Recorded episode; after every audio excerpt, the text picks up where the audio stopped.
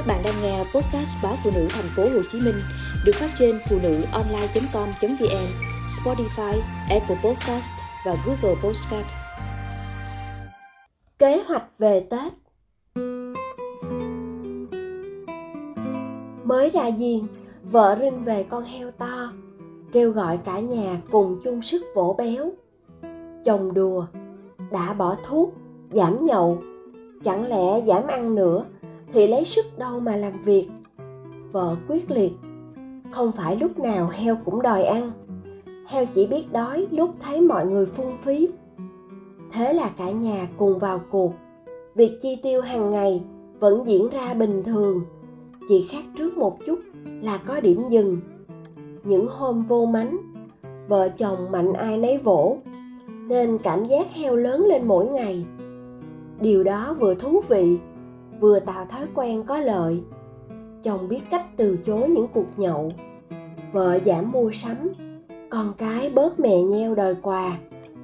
Mức lương của hai vợ chồng thuộc tầm trung, nên mỗi đợt về Tết phải lên lịch trước hết sức cụ thể để không bị động.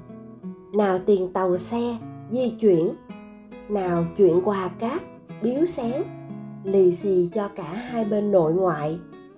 Danh sách dài cả cây số. Vợ chồng động viên nhau, cố lên. Lẽ nào cứ đón xuân tha hương mãi. Thỉnh thoảng thấy vợ ôm heo lắc lắc, xem nặng nhẹ thế nào. Chồng tự nhủ, phải gắng tiết kiệm. Tối trước hôm đi mua vé, vợ chồng quyết định mổ heo. Trước mắt chồng toàn những tờ tiền mệnh giá một trăm, hai trăm, năm trăm ngàn sáng chói. Chồng thắc mắc, vợ bảo những tờ tiền mệnh giá thấp của chồng, vợ phải đổi thành tiền trăm cho tiện. Heo phải được ăn sang, ăn sướng như thế mới mau lớn. Chồng phục vợ sát đất. Sau khi trích tiền mua vé khứ hồi, số thịt còn lại cũng khá bộn, có thể trang trải đủ cho hành trình về quê.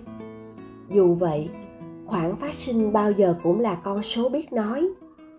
Có lẽ phải đợi lãnh lương, lãnh thưởng để ngày về thêm phần tự tin. Phải công nhận kế hoạch nuôi heo đất tuy có vẻ tủng mủng, nhưng hiệu quả không ngờ.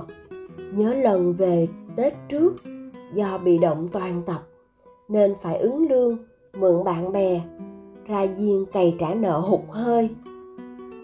Chuẩn bị cho ngày về, vợ chồng cùng đi chợ, ra siêu thị mua sắm đủ thứ.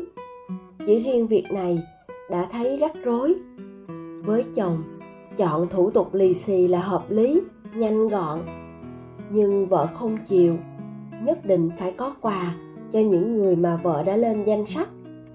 Vợ chọn những món quà vừa túi tiền, nhưng ý nghĩa.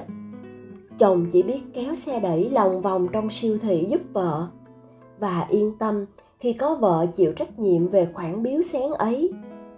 Hành lý đã sẵn sàng, tinh thần thật sự thoải mái, chỉ đợi đến giờ gờ là cả nhà xuất phát. Được như thế này là công của cả nhà, vì ai cũng ra sức vỗ béo heo. Chồng nghĩ không riêng gì chuyện Tết nhất, khi muốn thực hiện điều gì liên quan đến tiền bạc, nhất là đối với những gia đình có mức thu nhập khiêm tốn như gia đình mình, chỉ cần sớm lên kế hoạch với heo đất, cùng quyết tâm thực hiện, mọi việc sẽ dễ dàng thành hiện thực.